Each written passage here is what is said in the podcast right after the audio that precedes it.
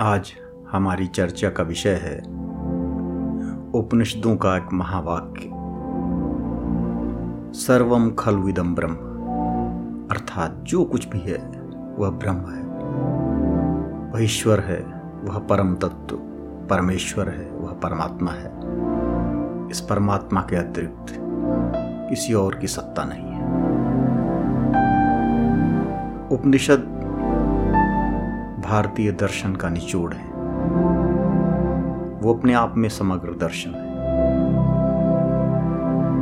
जब से मानवता रही है, तब से मनुष्य के विचार में एक प्रश्न आता रहा है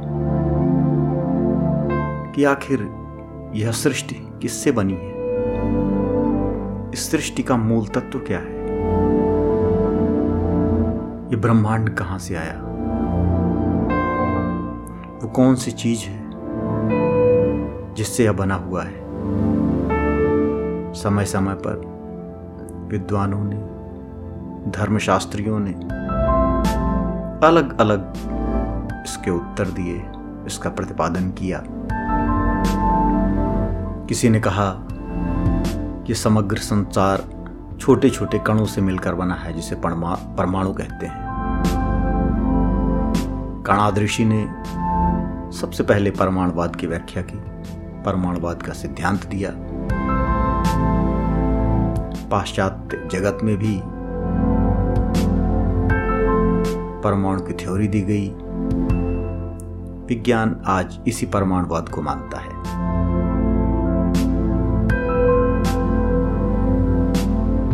लेकिन यह परमाणुवाद इस संसार के मूल तत्व की व्याख्या न कर सका। परमाणुवाद इस जगत में व्याप्त चेतना की व्याख्या न कर सका। परमाणुवाद की अपनी सीमाएँ रही हैं। परम तत्व को जानने वाले महर्षियों ने, जिन्होंने परम तत्व का साक्षात्कार किया, उन्होंने अपनी दिव्य दृष्टि से यह देखा यह संसार किसी और चीज़ से नहीं बना। यह न तो परमाणुओं से बना, न किसी अन्य भौतिक पदार्थ से बना। यह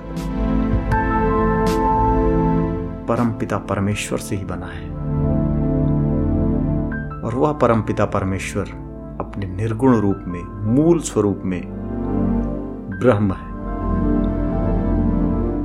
जब हमारी बुद्धि उस ब्रह्म को देखने का प्रयत्न करती है तो वह अपने हिसाब से उसमें कई सारे गुणों का आरोपण कर देती है। जब हम किसी चीज़ को जानते हैं, अपनी आँखों से जानते हैं तो हम उसे कोई ना कोई रंग देते हैं। क्योंकि बिना रंग के हम देख नहीं सकते। इसी तरह हमारी नाक गंध के द्वारा किसी चीज़ को जानती है। जो हमारी पाँच ज्ञानेन्द्रियाँ हैं, वो अपने अपने गुणों के द्वारा ही किसी का ज्ञान प्राप्त कर सकती है। इसी कारण से हमने ब्रह्म को भी, जगत के मूल कारण को भी कुछ गुण दे दिए हैं, जो कि हमारी बुद्धि का कार्य हैं। और उन गुणों से के द्वारा जब हम उस परम पिता परमेश्वर को ब्रह्म को जानते हैं तो हम उसे ईश्वर कहते हैं। जब उपनिषदों में यह कहा जाता है कि सब कुछ ब्रह्म है तो इसका क्या तात्पर्य है? हम बोलचाल की भाषा में भी कहते हैं कि सारा संसार ईश्वर से बना हुआ है। सारे संसार का निर्माता ईश्वर है। ईश्वर के अतिरिक्त और किसी की भी सत्ता नहीं। ईश्वर ही परम सत्य है। तो इसका क्या तात्पर्य है? क्या हम यह भी कहना चाहते हैं? जितनी अच्छी वस्तुएँ हैं, उनमें ईश्वर है। इसके साथ ही जितनी गंदी वस्तुएँ हैं, उनमें भी ईश्वर है। क्या मलमूत्र में भी ईश्वर है? क्या झूठ और पाप में भी ईश्वर है? हमारी सामान्य बुद्धि, मानवीय बुद्धि, सामान्य जन की बुद्धि, यह मानकर चलती है कि जितने उच्च कोटि के पदार्थ हैं, उनमें ईश्वरीय वास होता है। और जो निम्न कोटि के पदार्थ हैं, उनमें असुर का, अनात्मा का, शैतान का वास होता है। ऐसा हमारी मानवीय बुद्धि को, सामान्य बुद्धि को सत्य प्रतीत होता है। तो फिर उपनिषदों में जो सर्वम खलु इदम ब्रह्म कहा गया। जो ईशावास्य उपनिषद में कहा गया कि ईसावास्यमिदम सर्वम, यत किंच जगत्याम जगत। अर्थात, इस संसार में जो कुछ भी है, वह ईश्वर में ही है।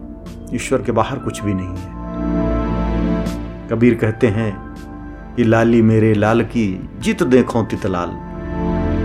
अर्थात, ईश्वर के स्वरूप को जहाँ देखा, वहीं केवल ईश्वर ही ईश्वर है। और लाली देखन मैं गई, मैं भी हो गई लाल। और जब मुझे भी इस संसार का साक्षात्कार हुआ तो परम तत्व का साक्षात्कार हो गया।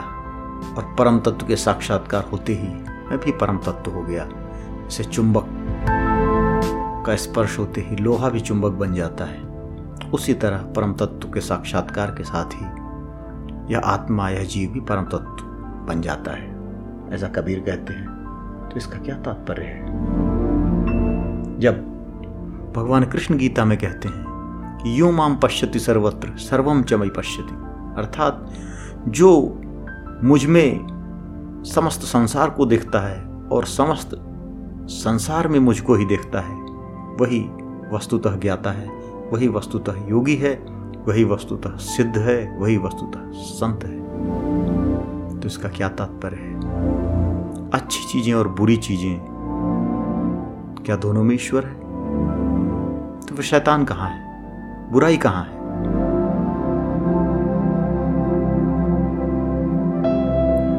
फिर हम अच्छाई और बुराई की व्याख्या कैसे करें? ये अच्छाई और बुराई, ये हमारी मस्तिष्क की उपज है। अपने आप में न तो कोई वस्तु अच्छी है और न ही कोई वस्तु बुरी है। हमारा प्रयोजन किसी वस्तु को अच्छा और किसी वस्तु को बुरा बनाता है। जब तक एक चाकू से आप सब्ज़ी काटते हैं, तब तक वो अच्छा है। जब उससे गला काट देते हैं, वही चाकू खराब हो जाता है। हमारा प्रयोजन ही किसी वस्तु को अच्छा किसी वस्तु को खराब बना देता है। जो मल हमारे लिए निकृष्ट त्याज्य होता है, वह सुअर के लिए अत्यंत उत्तम भोजन का कार्य करता है।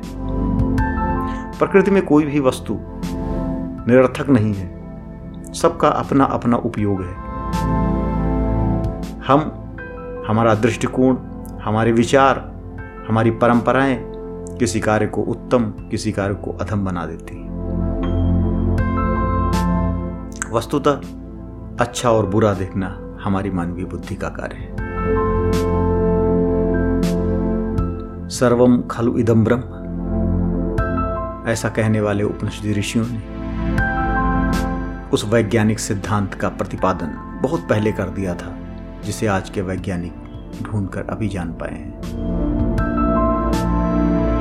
पूरे समस्त संसार को हम दो भागों में विभाजित करते हैं, जड़ और चेतन।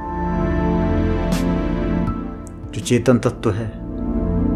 उसको हम ईश्वरी संरचना बतलाते हैं। और हम कहते हैं कि हमारी चेतना की हमारी आत्मा की सृष्टि ईश्वर के द्वारा हुई है क्योंकि यह चेतन है और ईश्वर भी चेतन है तो यह ईश्वर का अंश है। और जो जड़ है, उसे हम चेतन से भिन्न मानते हैं। यह हमारी आम समझ की बात है। और बहुत पहले तक विज्ञान भी ऐसा ही मानता रहा है। लेकिन इस हमारी औपनिषदिक धारणा को कि सब कुछ चेतन है, चेतना के अतिरिक्त कुछ भी नहीं है।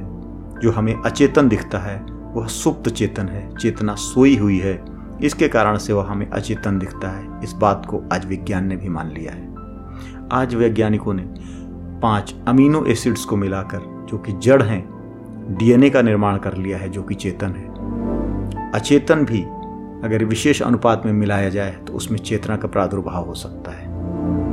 इसका तात्पर्य है कि जिसे आप अचेतन कह रहे थे, चेतना उसमें छुपी हुई थी, उसमें सोई हुई थी। और उसको विशेष अनुपात में मिलाने से वह सोई हुई चेतना जाग गई। सोए हुए को तो जगाया जा सकता है। अगर कोई है ही नहीं तो जग, कैसे जगाएँगे आप? अगर वह पूर्णतः अचेतन होता तो चेतना की उत्पत्ति संभव नहीं थी। आप, जहाँ तेल है ही नहीं तेल तो आप तिलों से ही निकालोगे, क्योंकि उनमें पहले तेल है, उसको पिरो के तेल निकल नहीं जाएगा। अगर बालू है तो तेल कैसे निकालोगे?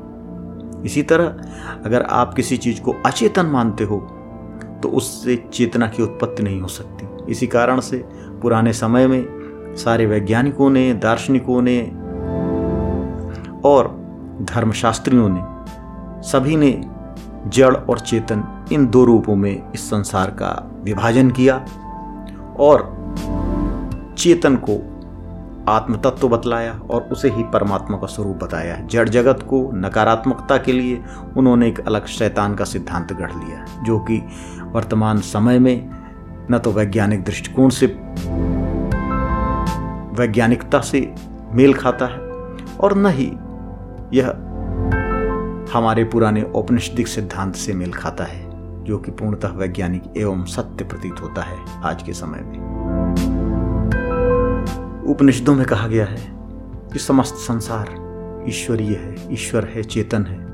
जो जड़ जगत आपको दिखाई देता है, जो पहाड़ दिखाई देते हैं, जो नदियाँ दिखाई देती हैं, जो सूर्य दिखाई देता है, चंद्रमा दिखाई देता है, तारे दिखाई देते हैं, आकाश गंगाएँ दिखाई देती हैं, यह समग्र जड़ जगत परम चैतन्य का स्वरूप है। इसमें परम चैतन्य सुसुप्तावस्था में है। इस समग्र जड़ जगत को अन्नमय कोश कहा गया है। यह यहाँ पर चेतना विश्राम करती है सुसुप्तावस्था में रहती है। इस सुसुप्तावस्था की चेतना जागृत हो सकती है। यह सुसुप्तावस्था की चेतना जागृत चेतना का पोषण करती है। हम सूर्य को अचेतन मानते हैं। सूर्य अचेतन है, सूर्य की किरणें अचेतन है। लेकिन उन सूर्य की किरणों के बिना, उस सूर्य के बिना इस पृथ्वी में, इस संसार में चेतना का चलना ही संभव नहीं है। आपके शरीर का पोषण जो अन्न करता है, जिसको उबाल कर आप खाते हैं, वो अचेतन अवस्था में जाता है और आपके शरीर का पोषण करता है, आपकी सेल्स को ग्रो करता है। अगर आप अपनी बॉडी के पार्ट्स पर जाते जाएँ तो जिन अंगों को आप अचेतन समझते हो, आप अपने बालों को, नाखूनों को, उनमें भी डीएनए है, उनमें भी चेतना है। तो चेतन और अचेतन का यह भेद आज वैज्ञानिकों ने बता दिया कि चेतन और अचेतन में उस तरह का भेद नहीं है जिस तरह का आप मानते आए हो, बल्कि यह चेतना की ही सुषुप्ति है। और इसी को उपनिषदों में अन्नमय कोश कहा गया है कि यह चेतना सो रही है और यह प्रभु की कृपा से यह चेतना जब जागृत भी हो सकती है। और आज वैज्ञानिकों ने साधन बना लिए हैं इस सुषुप्त चेतना को जागृत करने के। वह समय दूर नहीं, जब किसी के भी डीएनओ, डीएनए को लेकर प्राचीन डायनासोर तक के डीएनए को लेकर और उस में चेतना का प्रवाह करके उसको न्यूट्रिशन देके और उसको एक जीव, जीवित प्राणी के रूप में बनाया जा सकेगा। आज तार्किक रूप से यह संभव हो गया है। कई जगह जीवित व्यक्ति के डीएनए को लेकर, उसके उसके सेल्स को लेकर और उसको बड़ा करके समग्र व्यक्ति का निर्माण किया जा रहा है। हम इस तरह उपनिषदिक सिद्धांत के उस अन्नमय कोश के पास पहुँच रहे हैं, जो आज से हज़ारों साल पहले हमारे ऋषियों ने साक्षात्कार जिसका दर्शन किया था।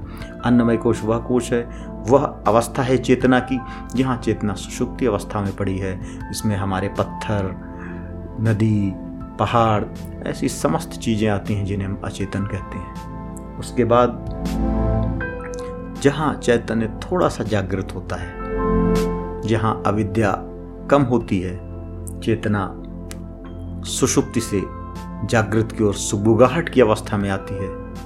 तो विभिन्न प्रकार के वायरसों का, बैक्टीरियाज का पेड़ पौधों का, वनस्पति, समग्र वनस्पति जगत का निर्माण होता है। यह प्राणमय कोश कहा गया है उपनिषदों में।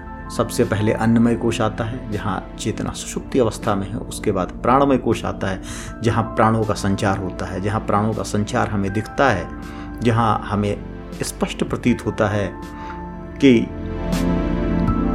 पुनरुत्पादन की क्षमता से युक्त हो गई है प्रकृति। जो हमें प्रकृति पुनरुत्पादन की क्षमता से युक्त दिखाई पड़ती है, वह प्राणमय कोश हुआ, जहाँ प्राणों का संचार हो गया है।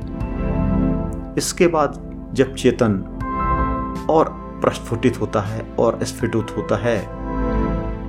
तो वह मनोमय कोश के रूप में आता है, जहाँ हमें प्राणों के आगे एक मनस का निर्माण दिखता है, इंद्रियों का निर्माण स्पष्ट रूप से दिखाई देने लगता है। जीव जंतु हैं, जिनमें कुछ में एक इंद्रिय है, कुछ में दो इंद्रिय, कुछ में तीन, कुछ में चार, कुछ में पाँच। इस तरह के विभिन्न प्रकार के जीव जंतु जो अपने स्थान से चल सकते हैं, आ सकते हैं, जा सकते हैं, दौड़ सकते हैं, कुछ देख सकते हैं, कुछ सूंघ सकते हैं, कुछ स्पर्श कर सकते हैं। इस तरह के प्राण जगत का प्रादुर्भाव, जहाँ चेतना अपने सुषुप्त अवस्था से आगे आकर जागृत अवस्था में आ जाती है। वो उसको मनोमय कोश उपनिषदों में कहा गया है। मनोमय कोश के आगे जब चेतना और आगे विकसित होती है तो उसे कहा गया है विज्ञानमय कोश, जो मनुष्यों का कोश है, जिसमें चेतना के अंदर कॉन्सेप्ट्स बनाने की क्षमता आती है।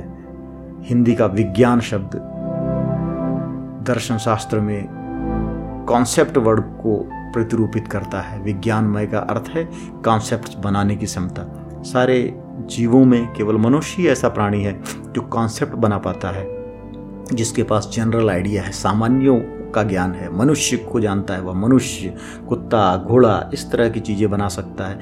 इसके साथ ही जो गिनती सीख सकता है, पहाड़े सीख सकता है, अपने कॉन्सेप्ट्स बना सकता है, वो क्षमता होने के कारण एक अलग तरह का कोष हमारे उपनिषदों ने बनाया, बताया कि जो विज्ञानमय कोष है। विज्ञानमय कोष में भी चेतना प्रस्फुटित हो जाती है, लेकिन यह परम सत्ता से निम्नतर स्तर पर होती है। हमारे पास अभी भी अज्ञान की बहुत मात्रा मौजूद होती है।